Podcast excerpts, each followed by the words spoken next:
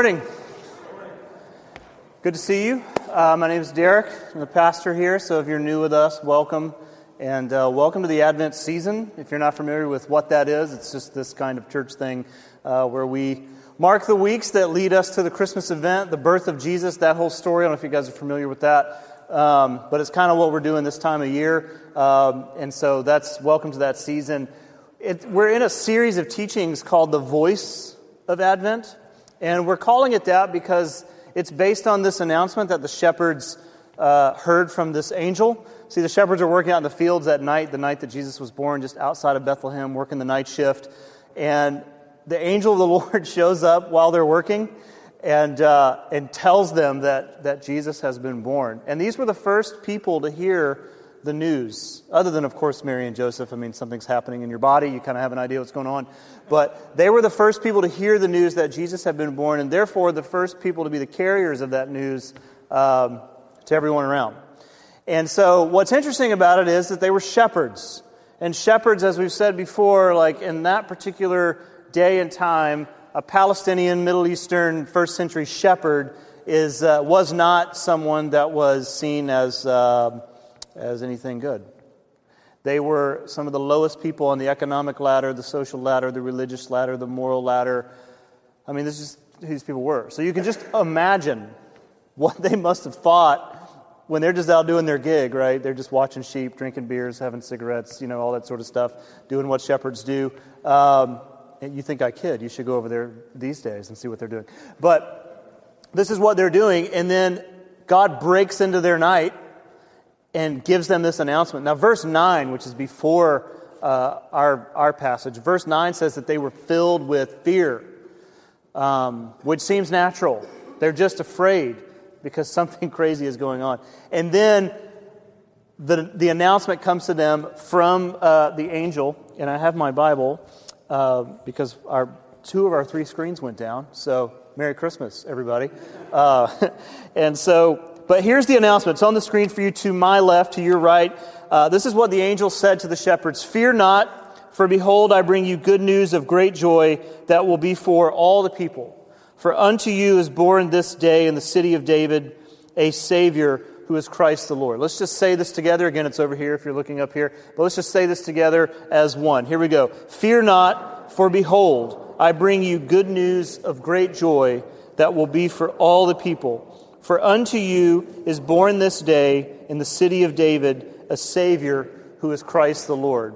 And so what we've been doing over the last several weeks is taking this one announcement and looking deep within it, because there are four smaller announcements that are made within this larger announcement. And so week by week, we're just exploring each of those, just breaking it up into four pieces and saying, okay, what does this mean? And what does this mean? And what does this mean? And why did the angel say this? And why are the shepherds hearing it this way? And we started the series off uh, with this right here that you can see on the screen as well. The first message within the larger message is, there is nothing to what? There is nothing to fear. Again, you have to side with the shepherds. Um, they're afraid because something supernatural is happening. So there's just sort of, you know, I would be worried if someone wasn't afraid. But there's also this thing going on that all of us carry around, this theology that all of us carry around, and that's that, gosh, if God shows up in my life, he must be mad. He must be upset. He must be here to say something uh, to me about something that's going on in my life, right? If God shows up, if he breaks into my world, if he breaks into my life, there must be something wrong with me. Now, again, it's not that we, like, we believe that and we don't believe that all at the same time. Like, we, we hope and believe that God is merciful, that he loves us, that he loves the world, that he would do anything for us, and that he wants the best for us. But in the back of our minds, there's also this thought that, man, if he, if he showed up today, that I must be in big trouble. And so... In, in in addition to, wow, something something crazy is happening out here, there's this fear of, oh my gosh, God's presence in my life is not always something that we anticipate. Or we're not really ready. I mean, we want it, but we're not always ready for it. And so what we did in week one was just simply say there's nothing to fear. I mean, this is what the angel said to the shepherds, like, fear not. And it bears repeating in here because it is the most repeated command in all of the scriptures, and that is, do not be afraid. Fear not. Do not fear. I mean, God knows that we kind of carry that fear around, and so all throughout the Bible we see this thing repeated over and over and over again, don't be afraid. And Kyle led the series off, and he had this great statement saying that we're not supposed to live our lives afraid of what God will do to us, but we live our lives as a response to what God has already done for us. Those are two different ways of living. One is out of fear, and one is out of just this knowing that God loves us and cares for us and is merciful and gracious over us. The second thing on the screen that you can see is we talked about this last week, that what you are hearing, the angel is saying, what you are hearing is good news. It's good news, and he qualifies it saying, of great joy. It's good news of great joy, right? Oftentimes the church is seen as the bearer of bad news, that God is angry with you and that you need to clean your life up and you're, you're not going to be in good standing with him unless you do so. And yet, the angel of the Lord says to the shepherds who had every right to think, yeah, we're busted. I mean, we're shepherds, you know?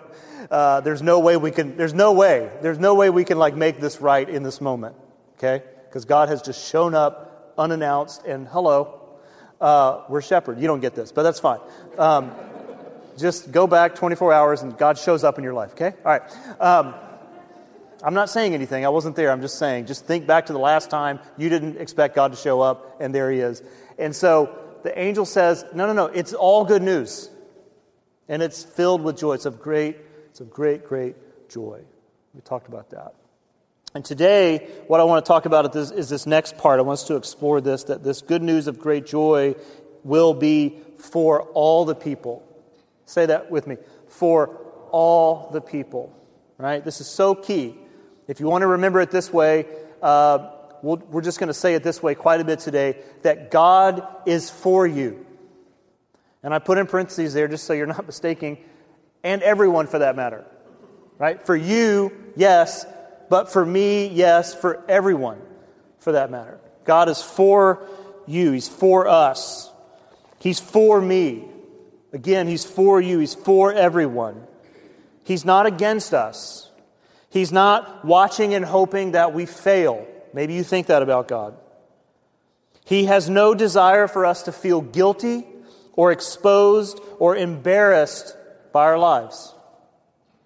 He is not holding our pasts above our heads as a reminder that we have no right to move on, that we have no right to move forward. He's not at night laying out these moral tripwires for us to get entangled in and caught up in and injured by our failures. He's not doing that. God has no hopes for us uh, falling apart morally, relationally, spiritually, or otherwise. No hopes of that. You're not going to find that in Scripture. He's not against us. Let me make this personal. He is not against you. And he is not against me. He is for us. He is for the world. I mean, it's his. Hopefully he's for the world. He's for you. He is for me. This is at the very center of the heart of the revolutionary message and life of Jesus. This is it. Like, okay, what is Jesus? Jesus is the embodiment of the truth that God is for you. If you look at Jesus, the first thing you should see and feel and recognize is that God is not against you, but he is for you. Are you with me on that? But this isn't always the case for us. You know, take a microphone and a recorder and hit the street today, or just ask your waiter, what do you think about when you think of the word Christian? When you hear the word Christian, what do you think about? What comes to your mind, right? It may, the, the sad thing is, very few of the people you ask are going to go straight to the center of the heart of the message of Jesus, which is that God is for you. That's going to be very few people. And those who answer it that way, well, they just came from church, okay? Hopefully. Hopefully that's where they heard that from. Uh, at least you'll, you're going to hear that today over and over and over again. But again, very few people will go to that. They'll say something else. They'll say different things. Uh, about five years ago, a book came out uh, entitled UnChristian, written by Dan Kinneman and Gabe Lyons, and it's essentially, the book is essentially the result of years and years and years of research and surveys, and the book is based on these conversations with thousands and thousands and thousands of people who are outside of the Christian faith, and, the, and it's very simple. They just wanted to know what they thought um, when they heard the word Christian. Um, so on this screen, this is a piece of the introduction of the book. I've got to come out here and do the bouncing ball because I don't have a thing on the back. All right. This is, the, this is the first sentence in the introduction of the book, okay? Which, again, is the result of research. Christianity has an image problem, Okay, we can all hit check on that one. If you lived in America very long, I doubt this surprises you, but it brings up important questions. Just what exactly do people think about Christians, and why do these perceptions exist? This drives the book, it drives the research. And so what they did, again, is they just they asked all these people outside of the Christian faith, when you hear the word Christian, what do you think about? And after all the results came in, they just dwindled it down to the six most repeated things that they heard from outsiders about us, right? And it and it formulated six of the nine or so chapters in the book. And here they are in order. Hypocritical, get saved, anti-homosexual, sheltered, too political, judgmental. Now, we'll just leave this up here for a minute. And I want you to look at the list. Now, one, again, if you ask your waiter today or waitress, and you say, what do you think about when you hear the word Christian? He or she is probably going to say one of these things. Maybe you can really test them and go, give me six. And see if they hit them all. It's okay, you can take a phone picture of it just for the quiz today. That's fine. Uh, a guy stopped me between services and said, we asked our friend this very same question, because this guy read the book when it came out. He said, we asked our friend or neighbor, I can't remember, we asked our friend, what, what are the things that you think about when you hear the word Christian? He said, she nailed all six of them. She doesn't read the book, but it's just a reality of what people think about when they hear the word Christian. The other thing I want you to notice about this list, that there's nothing in that list that's hopeful. There's, there's not a good marketing strategy. You know, we got the meeting, they come in, they go, here's the plan. Let's be these things. And man, we just won't even be able to stop it. Right? It's just not very hopeful, and there's nothing in that list that says God is for you. Nothing. And so, back to our verse, the angel says to the shepherds that this is good news of great joy for all the people. That God is not against, but He is for, and this great joy is for everyone. So what I want to do for the next few moments is just take you on this theological exploration of this idea that God came here, and within that reality, there's this message that He is for us, right? Now in the church biz, the word for this is the word incarnation. Say the word incarnation. Ready? Incarnation. It it just, I don't know, you're probably smarter than me anyway, but just something that's incarnate is this idea has become manifest among us. That the boss, the C E O, finally came to lunch with us, right? Like, he's incarnate. He's here. He's only been an email up until this point, and there he is. Like, years and years and years ago when I was in uh, tenth grade or something, Uh, Nancy Reagan came to our youth group. I have no idea how. She just came with a lot of bodyguards. She's very short, by the way. Uh, but she came. She was doing some just say no to drugs things, which which works real well. No. Um, the But she somehow we and a bunch of other youth groups, like, we landed this gig, and it was so odd. I mean, all the security lined us up, gave us questions to ask, and she comes out of the limo. And despite all the sort of weirdness about it, she's walking through, and we're like, dude, she's here. Like, it's the president's wife, you know? Uh, and man, she's really small. Uh, but that's that's what it is. It's like, up until now, it's just been something intangible. But when it becomes incarnate, it's among us. It's here. It's manifested itself. That's what that simply means. And John, uh, one of Jesus' close friends and disciples, said it this way in his gospel in verse fourteen, that the Word became what? Flesh, and made His dwelling what? Among us. Now just leave this here for a moment, because I want you to see this. I'm going to take you on a little bit of a journey here, an exploration of what this, what John is saying. It's a highly complicated statement, and it took him thirteen verses to get here, and if you really want to head spin, read the first thirteen verses. This is actually the most clear part. I mean, he fumbles along to get here. And essentially what he says is that the Word, which he's using as a reference to a couple of things, but ultimately of Jesus, came here and he lived among, he dwelled among us. Now, a couple of things off the top. The, the word for word is the word logos. Say the word logos. This has a very interesting uh, application in John's day. For those outside of the Jewish faith, for those in the ancient world, the word logos was this kitchen sink, all-skate term for the thing that no one could describe. Like the thing that held the universe together, this was the word they used. The word, the wisdom, the knowledge, the thing that we don't know what it is. The ancients would say, what is it that holds the stars in the sky? And the philosophers would answer, the logos. Oh, good answer. It's a non-answer. Like, we don't know what it is. It's just this thing.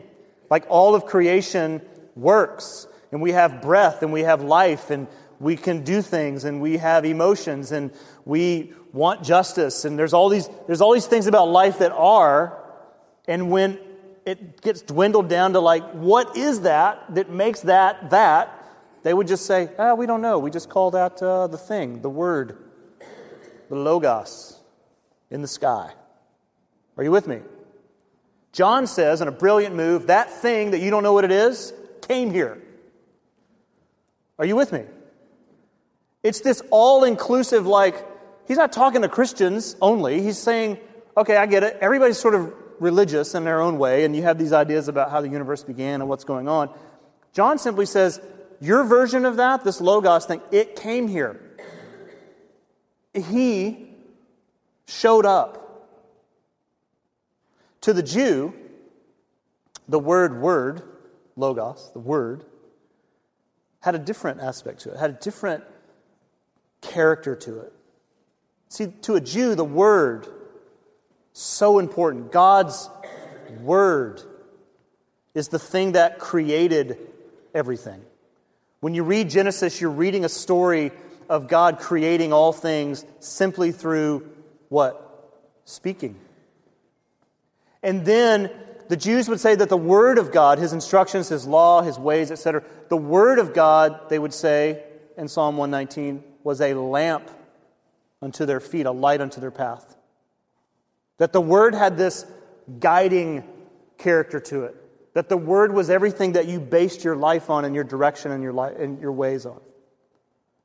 And so, to the Jews, John is saying, that thing came here. It's all the same message. It's this, it's, it's brilliant. Like, the Word, whatever it is that you think holds the universe together, He came here, right? To answer those questions for you.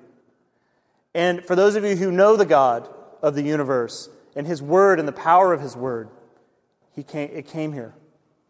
And so John says, the Word became flesh and made His dwelling among us. Now the word dwelling is so interesting because it's in the Greek it's the word skinu. And it's, it, it's the same word for the word tabernacle. And tabernacle was essentially a temporary house for God. But it wasn't far off. It was in and among the people. It's not forever. It's temporary. It'll just be here for a while. And it's not disconnected, but it's among and with us. So John says, God came here and He dwelled among us. In, in the ancient world, the gods were either for you or against you, but they were never uh, uh, they were never among you. And they were never with you. They're either for or against you, but never with or among. The Message version of John one fourteen is my favorite when Eugene Peterson writes that, um, that God put skin on and He moved into the neighborhood.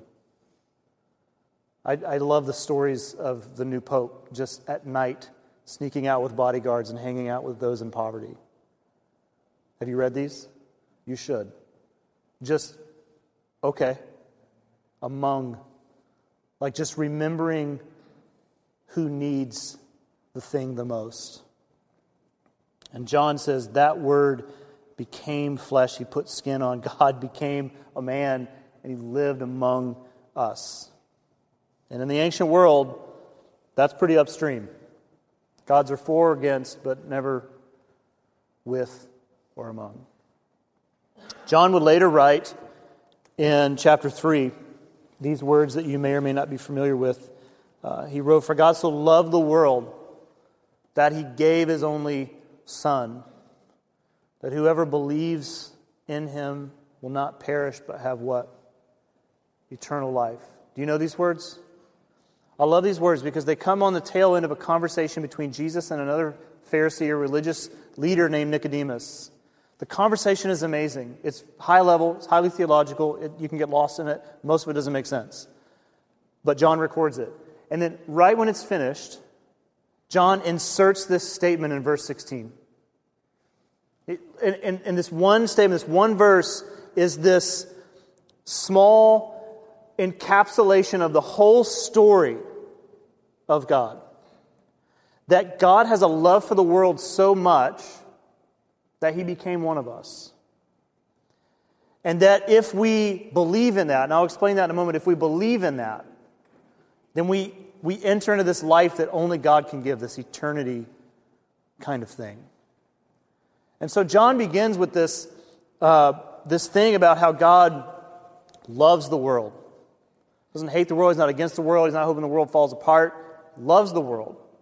Which means he loves the things that are in the world. He loves you, he loves me. And he came here because of that. And part of the thing about coming is to simply, again, be this manifestation of who God is, like God in person, God with skin on, God in our neighborhood, God in our midst. Now the thing about the word uh, gave in this text, in the Jewish sacrificial system, you know, they did these sacrifices. In the sacrificial system of the Jewish culture, whatever it is that they sacrificed, their crops, livestock, whatever, it was always viewed as something that belonged to God first, was given to them temporarily for provision, and then it was given back. Does that make sense? So if they had a great crop and they harvested a percentage of their crop, what they were saying was, this was not anything that I made. We just harvested what God gave us. It was God's to begin with, and so we now give it back as a way of not only saying thanks, but as a way of worship and reposturing ourselves as to who is God and who isn't. And so giving and sacrificing was seen as this discipline to say, this thing that I'm sacrificing first belonged to God anyway. And so I give it back as a way of worship, saying thanks, and recognizing who's God, right? And so when John says that Jesus was given, it's a very strange thing, like he gave, gave his son. It's this picture of sacrifice that I'm giving, but it's not necessarily about the birth, but it's about the sacrifice of his death that will come later. That God will take him back, and that he is ours for a time. And that he is himself a sacrifice. So he's an offering. And so when John says that for God so loved the world that he gave, that's what it's about. That he is, this is something that will be sacrificed for us. And the, the back part of the verse about believing, uh, this is often misconstrued in our American understanding. We simply think of the word believe as in, I acknowledge the facts and the figures. Like, yes, that's true or that's not true. Yes, Jesus, I do believe he was an historical figure. Yes. Or, yes, I do believe that he died on a cross. Yes. You might even believe that he rose from the dead. Again, it's just facts and figures. It's just like truths and untruths. Like, I believe them or I don't. But in this world, when John is writing the words, whoever believes in him, it's more about life altering change. Like, how do you know if somebody believes something? How do you know she means it when she says, I do? You don't. It's just part of the script. That truth will be discovered later. As in, I see that you love me. I see that you care about me. Because your life has changed. Are you with me on that? To believe in something is to lean into it as if it were true, and it's so true that I'm, I'm trusting my whole self with it, right?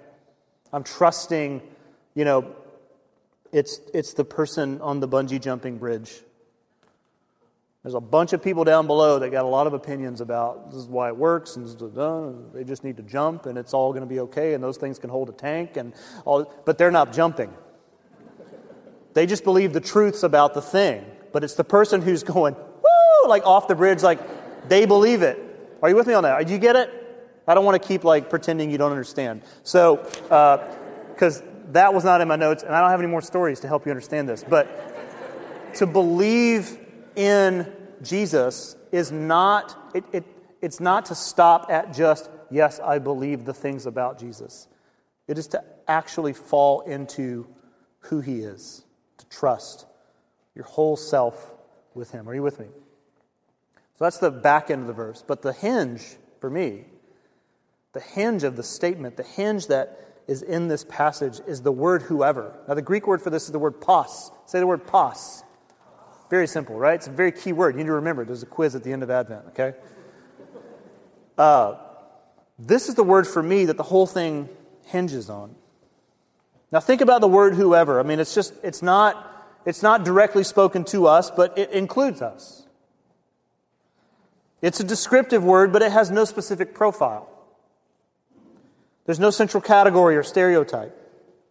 There are no, with this word, there are no associated neighborhoods, backgrounds, financial standings, or languages. There are no social, economic, racial, spiritual, or even moral boundaries with this word. It is what it is. It is just whoever. And John is saying that God loved the world so much that he came here to help the world find its way back to him. And that invitation is to anyone who wants it. Anybody. Whoever. Pos. And so when the angel said to the shepherds, this is good news of great joy, and it is for all the people. It is for all the people. This is the sort of thing that got Jesus into trouble. Jesus uh, both hung out with the right people and the wrong people. Are you with me on this? Jesus was a frustration for the religious in his day. Because in one setting, he would be the greatest of teachers and one of You know, the most extraordinary giver of moral teaching. And they just were so attracted to that. And yet, on the other hand, they would turn around and he's hanging out with sinners. And Luke always includes, and tax collectors. Like they get their own category. There's sinners and then there's tax collectors. Right?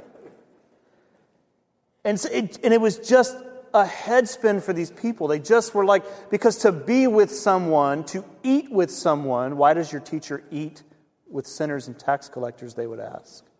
Because to eat, to share a meal, was to say, I approve of this person, I love this person, I like this person, I agree with them. And it was just a frustration for them because Jesus was, on one hand, like the thing they were looking for, and then they would turn around and go, what is he doing with those people? Now, Jesus would say, eventually, that it is the sick who need a doctor, not those who are well. Which is logical, isn't it? Now, I don't want you to hear that, like, don't take offense to that. Like, I'm not a sick person. Like, don't, don't take offense to that. He's just making a statement, like, it's almost hyperbole. Just like, I got to make this clear to you. The people who need to be reminded that God is for them and not against them, I need to be with them. And so I will be with them, whether that ruins your perception of me or not. It's one of the leading things that got him killed. He's just in the wrong places with the wrong people, and at the same time, he's in the right places with the right people. It's a frustration for people. Luke would actually say of Jesus in his gospel account that Jesus was a friend of what? Sinners. He's a friend of sinners. I was kind of hoping that that would settle into the room with kind of like this amen sort of thing, like, because that's us, by the way, but if you don't think, okay, whatever, but, like, he's he's a friend of us. Like, that's the description he gets, like, he's a friend of sinners. He's a friend of those who are off the rails morally, behaviorally, religiously, spiritually, everything. It's their friend. It's a friend of theirs. And I think about, like, where did this go wrong? Like, think this is Jesus. It's Jesus. It's Jesus. It's Jesus. And every picture of Jesus is this crowd of people who don't deserve to be with Jesus. And they like him. Are you with me?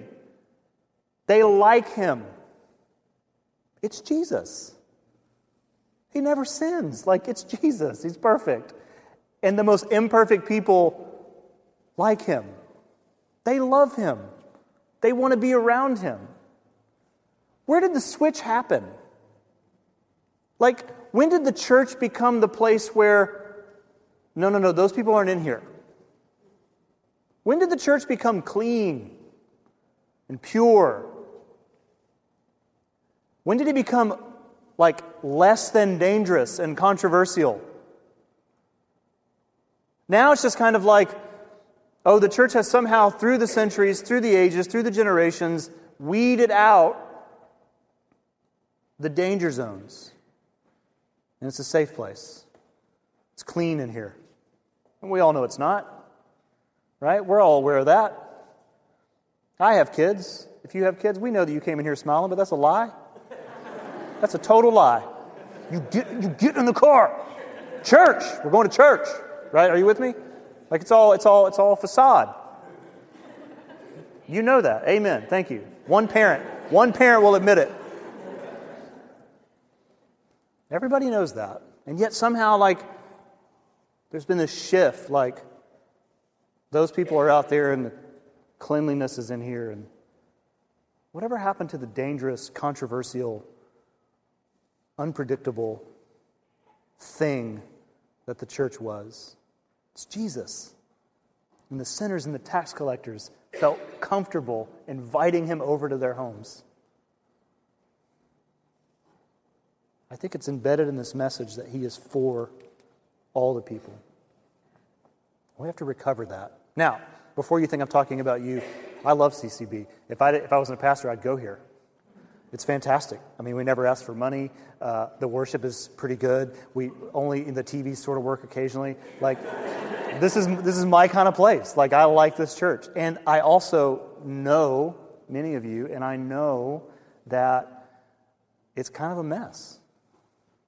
And I think we approach in worship and through prayer and communion that reality that we know of ourselves. I, I, that's what I love about this place. And we are not the only church in this city that is like that too. I'm in contact with so many pastors up and down this road that can say the same things about their communities, and it's so, it's so encouraging. It's so encouraging. When less than ten percent of the population inside the perimeter even goes to church, we need more churches that say, it's for all the people. It's for all of, all the people. And I think, again, when John says the Word became flesh, there's no greater message to us that God is for you and that he came here and he lived and dwelled among us. I want to close with this quote. It's pretty heavy, but I think you're smart enough. But Richard Rohr says, humanity has the right to know that it is good to be human. And it is good to live on this earth. It is good to have a body because God and Jesus chose and said yes to our humanity, or as we Franciscans love to say, incarnation is already redemption. In other words, the fact that Jesus came here is enough to recognize that God is for us, not against us. Amen? Let me pray for you, and then we'll move into a time of communion. If you're new with us, we do this each week. It really is at the center of what we do. We take the bread and the juice, and it reminds us of Christ's life and death and resurrection. It also reminds us that we are a part of a community, that we're a part of this church, and that though we're doing this in this room, there are countless churches around the world doing it at the same time. And it binds us together with this worldwide community that is resting in hope that this news is good, it's filled with joy, and it's for all the people. And whenever we feel like God is against us, when we eat the bread and we drink the juice, we re- it reminds us that that is so far from the truth. So take the bread and the juice today in hope and in peace, Um, and I'll pray for you before you do that. Tables are in the front and in the back, and you can make your way to one of those at any time. God, thank you for this day. Thank you for this truth that you're for us, um, not against us. Thank you that regardless of our failings, um, you're ahead of us. You're wanting to pull us forward. Redemption is about the next step forward. And that's what you want to do. You want to You want to let us know in some way that you're not against us and that this message is for everyone. And God, let us just sit on that word whoever for a while, because maybe we feel like that person, like stuck between the truth that you came and the challenge to believe and to rest in that. God, I pray that in these gatherings that we take small steps in your direction. God, thank you for this communion.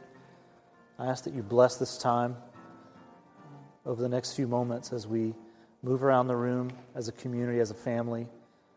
All of us broken, all of us in need of grace and mercy. Fill this place with peace and, and joy. And as we close in song, let us lift our voices to you. And it's in your name that we pray. Amen.